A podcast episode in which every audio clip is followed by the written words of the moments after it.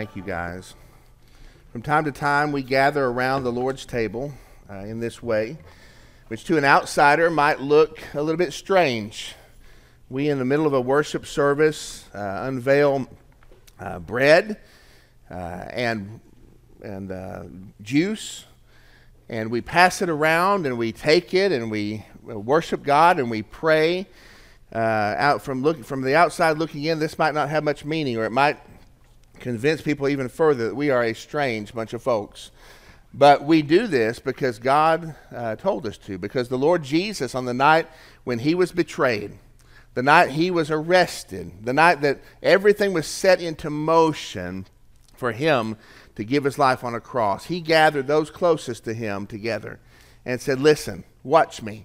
And he broke the bread and he poured the cup and he shared that with them and said, You do this from now on until I come again, you do this to remember me and to proclaim my death, to remember it in your midst. And so we do that this morning. And I want to turn your attention to the book of Hebrews in the New Testament, a big book in your New Testament, uh, more or less uh, toward the, the middle end of, of it. If you are trying to flip there, Hebrews chapter 12.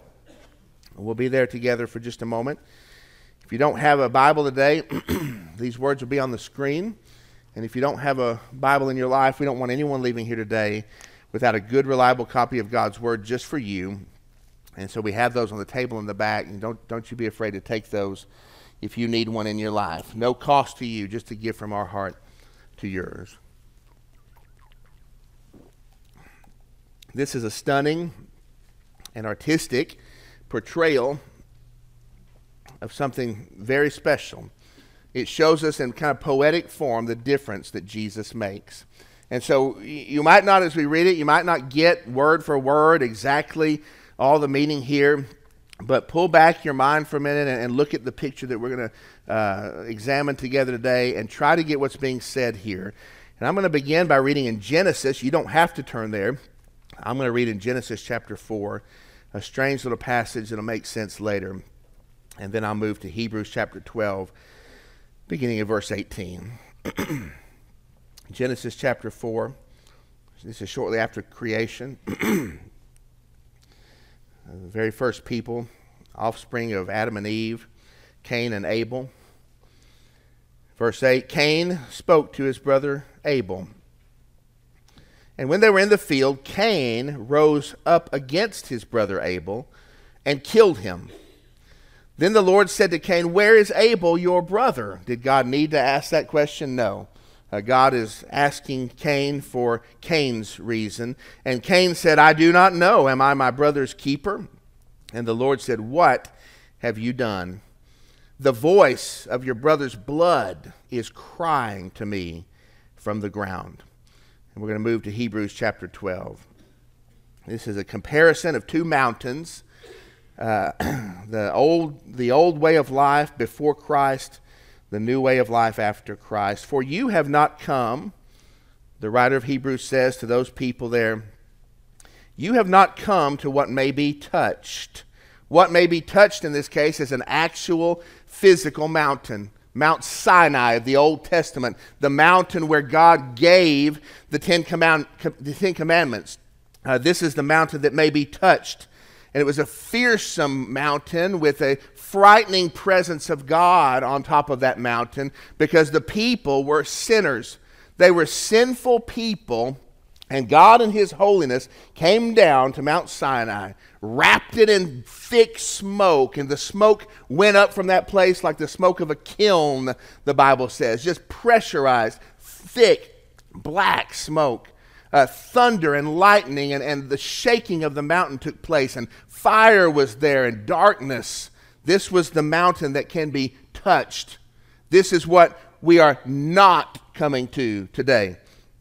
For you have not come to what may be touched a blazing fire, and darkness, and gloom, and a tempest, and the sound of a trumpet, and a voice whose words made the hearers beg that no further messages be spoken to them. The voice of God was, I mean, was just so gripping in fear uh, in, in, the, in the resultant conviction of their sin, they begged that just quiet. Lord, we can't take it anymore. For they could not endure the order that was given that if even a beast touches the mountain, it shall be stoned.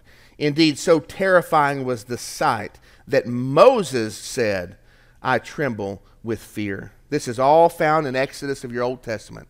Don't even come up and touch, don't even get near to this mountain where God is. You're not worthy. You're full of sin. Don't come near to the presence of a holy God. That's, not, that's what we have not come to today. Verse 22 But you have come to Mount Zion, another mountain. The city of God in the Old Testament was referred to Mount Zion, but in this case, uh, this is not a mountain that can be touched. This is the future Zion. This is our heavenly dwelling. This is our uh, reward uh, for, uh, for the forgiveness of sin that we've received through Jesus Christ. But you have come to Mount Zion and to the city of the living God, the heavenly Jerusalem, and to innumerable angels and festal gathering, and to the assembly of the firstborn who are enrolled in heaven. Who's the firstborn from the dead? The Lord Jesus Christ. He's the firstborn, we will follow.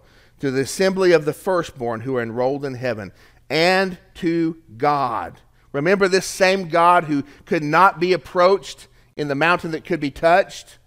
That this God, here he is in the presence, in the midst of him, and to God, the judge of all, and to the spirits of the righteous made perfect, and to Jesus, the mediator of a new covenant, and to the sprinkled blood that speaks a better word than the blood of Abel. Let's look at this together real quick as we prepare for the Lord's Supper today. There's three realities that we can rejoice in right here from this text. The first is this the blood of Jesus brings us home. The blood of Jesus brings us home. Human sinfulness is gravely mismatched with the holiness and the presence of God. Human sinfulness is mismatched to the presence of God, and the presence of God, because of our sin, is a fearsome presence. In fact, before Christ, before uh, the blood of Christ, before the broken body of Christ, we have no hope of approaching God, not because He's mean, but because we are wrong. We are born in sinfulness, and then we indeed are sinners in this world. But the blood of Jesus changes all that. It takes those who are shut out, who cannot even touch that mountain, and brings them into the party we see here. Did you see that? The festal gathering of angels. I mean, this is a celebration. It takes outsiders and gives them a homeland.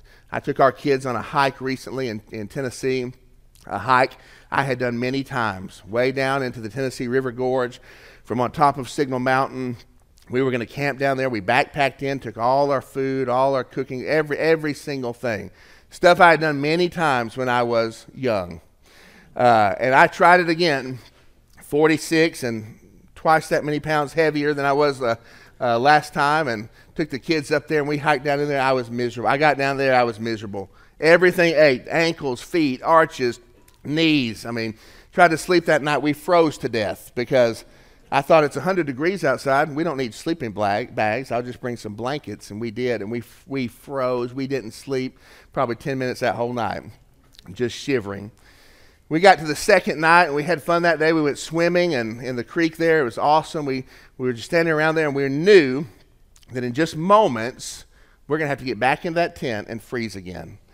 And the kids and I just kind of standing there, and it was just a dark, kind of a dark mood, like, oh God. And, uh, and so all at once we kind of said, y'all want to get out of here? we took a vote. Each of them came and whispered their vote in my ear and uh, the vote was overwhelming. Let's get out. and so we packed everything up and headed up the mountain as fast as we could. It was right at dusk. We didn't have much daylight left. I got to the top of that mountain when I had some cell phone signal, and like every grown man should, I called my mom. And she lives there, and I said, Mom, we made a mistake, and we need to come to your house. And she said, Okay. And so uh, we went to her house and uh, had a couple days visit there. Uh, got there, the lights were on. It was cool inside. Hot water in the shower, fresh soap she put in there for us. The beds were made with clean sheets. Turned down, pillows were fluffed, right? And dinner was on the, on the, uh, on the oven, on, on the stove. You know how it is when you go to mom's house. You know, there's sometimes we just need a homegoing. Uh, in fact, we're born with the sense that this is not our home. I mean, the brokenness of this place testifies this cannot be all that there is. Something is wrong here, and we need a father and we need a homeland to be able to go to in times of need. Before Christ, without the cross, we have no homeland. We come to a mountain that we can't even touch. The presence of God, who longs to be our Father, cannot bear us in His presence because of His holiness and because of our turning against Him. Only Jesus changes that. Only Jesus moves us from guilty outsiders to treasured homegoers. That's why we remember today. But secondly, the second reality we rejoice in is that the blood of Jesus makes us safe. There is a little surprise in this scene of jubilation. Uh, we've got the, the assembly of the firstborn. We've got the angels in festal gathering, innumerable angels. We've got Mount Zion, the city of the living God, the heavenly Jerusalem, the, this assembly here. But in the middle of it, there's something that surprises us. God is there. And he's called by a certain name, the judge of all. Now, that's not a friendly name, is it? I mean, I don't think I would like to meet someone by that title, the judge of all. I mean, I freak out when a policeman's near me going down the road, right? You ever do that? And I used to be a policeman. But you're driving down the road, there's a policeman nearby driving by. You, you haven't done anything wrong. You haven't even thought a bad thought, but you just freeze up. I, you're paralyzed there. Uh, do I go faster than him? Do I go slower than him? What if I want to change lanes? Is he going to get me? I mean, he's watching us, and we're worried about a policeman on this earth, right, near us. Can you imagine meeting or being in the presence of one who is called the judge of all, who knows with certainty every thought? He knows that. He knows every thought, every word, every action, every dark, dark deed that you have done, every attitude you've had. I mean, the worst. And to beat it all, He is the judge of all. I mean, that is a fearsome presence to be in. But in this moment, we see something strange here. We see that in the presence of the judge of all, there can be jubilation. There can be welcome, there can be homegoing, there can be this party in the presence of one who ought to look at us and render judgment, who ought to look at us and, and, and give us our just deeds, our recompense for who we are and for what we've done. But we find instead we have a forever Father in, in, in this moment. That's meant to be here on purpose. In the midst of this party, there's the judge of all, and we don't have to fear him because of what Jesus has done on our behalf. How did he do it? 1 John 3 1 says this See how great a love the Father has bestowed upon us that we should be called the children of God, and such we are. We are the children of God. It makes a difference when the judge of all is your Father. The other night, we were in bed and it was time to be in bed, time for everybody to be in bed, and all of a sudden the door opened, and in crept a child, and it was a big child. Uh, it was Olivia. She's like six foot three now. And she crawled into the bed with us, said she couldn't sleep, crawled up there, went to sleep, slept there the whole night. I got up to go to the bathroom, came back, my side was gone. I mean, it was taken by her. I tried to squeeze back in. Bony knees and elbows were poking me in the back. Bad breath is breathing on my face. it was awful. I thought, how do we get to the point that there's grown people sleeping between us, you know? She can do that. Let me just proclaim this today. You can't, all right? Don't try that. Here's the reason, here's what makes the difference. That's my daughter, and I'm her father. And listen, if, if you think of being in the presence of the judge of all, that for, for, may sound fearsome. And for those outside of Christ, it ought to be because it is. because God has appointed a day when the Lord Jesus himself will return as judge. But for you and me, listen, the judge is our dad, and we're his sons and daughters. There is no fear in the presence of God here. You've not come to what can be touched, but you've come to Mount Zion and the city of the living God, the heavenly Jerusalem, and uh, a myriad angels and festal gathering. Why is that a reality today? Only because of Jesus. Only Jesus does that. Because of Jesus, the, pre- the presence of the judge of all becomes the embrace of a forever Father. That's our reality. But lastly, the blood of Jesus pays our debt.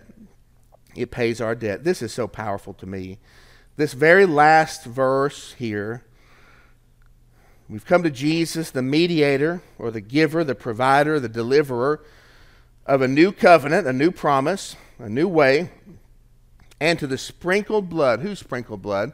The Lord's. Jesus' sprinkled blood that speaks a better word than the blood of Abel. Now, that speaking is, is figurative, you might say. And it does hearken back to Genesis when the Lord Himself said to Cain, What have you done? Where's your brother? What have you done? The, the, the, the, the, what does it say? The voice of your brother's blood is crying to me from the ground. So, what type of word does the blood of Abel speak? A word of vengeance, right? A word of justice, a word of punishment a word of pain. The blood of Abel is crying out from the ground to the Lord God and saying, Do something about this. This was wrong, what happened to me. There is sin here. Who's going to deal out justice for what happened to me? It must be made right. That's the call, the cry of the blood of Abel. That's the call against all of us for our sins. It's not just about Cain and Abel. It's about you and me, born as sinners and in fact sinners in this world. The blood of Abel, so to speak, the cry of that is a cry against sinners. God, make it right. God, set the punishment. God, bring the pain for what these have done. I was in the cemetery behind our house last night walking, and you walk through a cemetery. You see gravestones with messages, Bible verses, little lambs, uh, nice things. There was a poem by Emily Dickinson on one of the tombstones and fond memories. I came to one tombstone, a big one there. It had the lady's name. Uh, her last name was Love, I think. Uh, and it's, there's, there was her picture, actually, and her name and underneath it it said brutally murdered. I thought that's that's different, isn't it, for a cemetery? You usually see not, and I thought, why? And Erica and I talked about it. Why would they? That's such a strange thing to. That's the forever memory on this huge gravestone. Why would they put that there? I went inside and looked it up. Right there in Jackson County, 1997, she was beaten to death by her ex-husband who then turned and shot someone else in the back and killed him too, executed sentenced to death in 1999 and executed in the state of Georgia not too long ago now. Why would they put that on there? Because they don't want people to forget. Something wrong was done here. This was not right. She was only in her 20s. She had young children. We were her family. We rocked her in our arms when, we were, when, we, when she was little and born. We, we were in the rocking chair there. We fed her those spoons. I mean, she, that was our baby. This cannot go unpunished. This must be remembered. Let's put it in stone. Brutally murdered. And friends, let's not think too highly of ourselves. That there's not a cry against you and me, sinners. Did God do something about it? Yes, He did. When nothing else could be done, He sent His Son to be broken on our behalf and to shed His blood. When our sin cried out for justice, the penalty owed was leveled onto the Son of God, so that the flow of his blood cries out forgiveness in place of the cry for justice. In fact, justice was executed. Justice was executed on him so we can be forgiven. He was considered a sinner so we could be his, God's son. And so today we have much to remember, don't we? Before we do, let me ask you a question. Which cry speaks over your life today? If you're outside of Christ, listen, you're still under the cry of vengeance, of justice. In fact, it's coming for you. But if you've trusted in Jesus Christ, there is redemption through his blood, the forgiveness of our trespasses. If you've never trusted him today, let today be the day. Don't go a day further without the cry of a father and a homeland over you. I'm going to pray.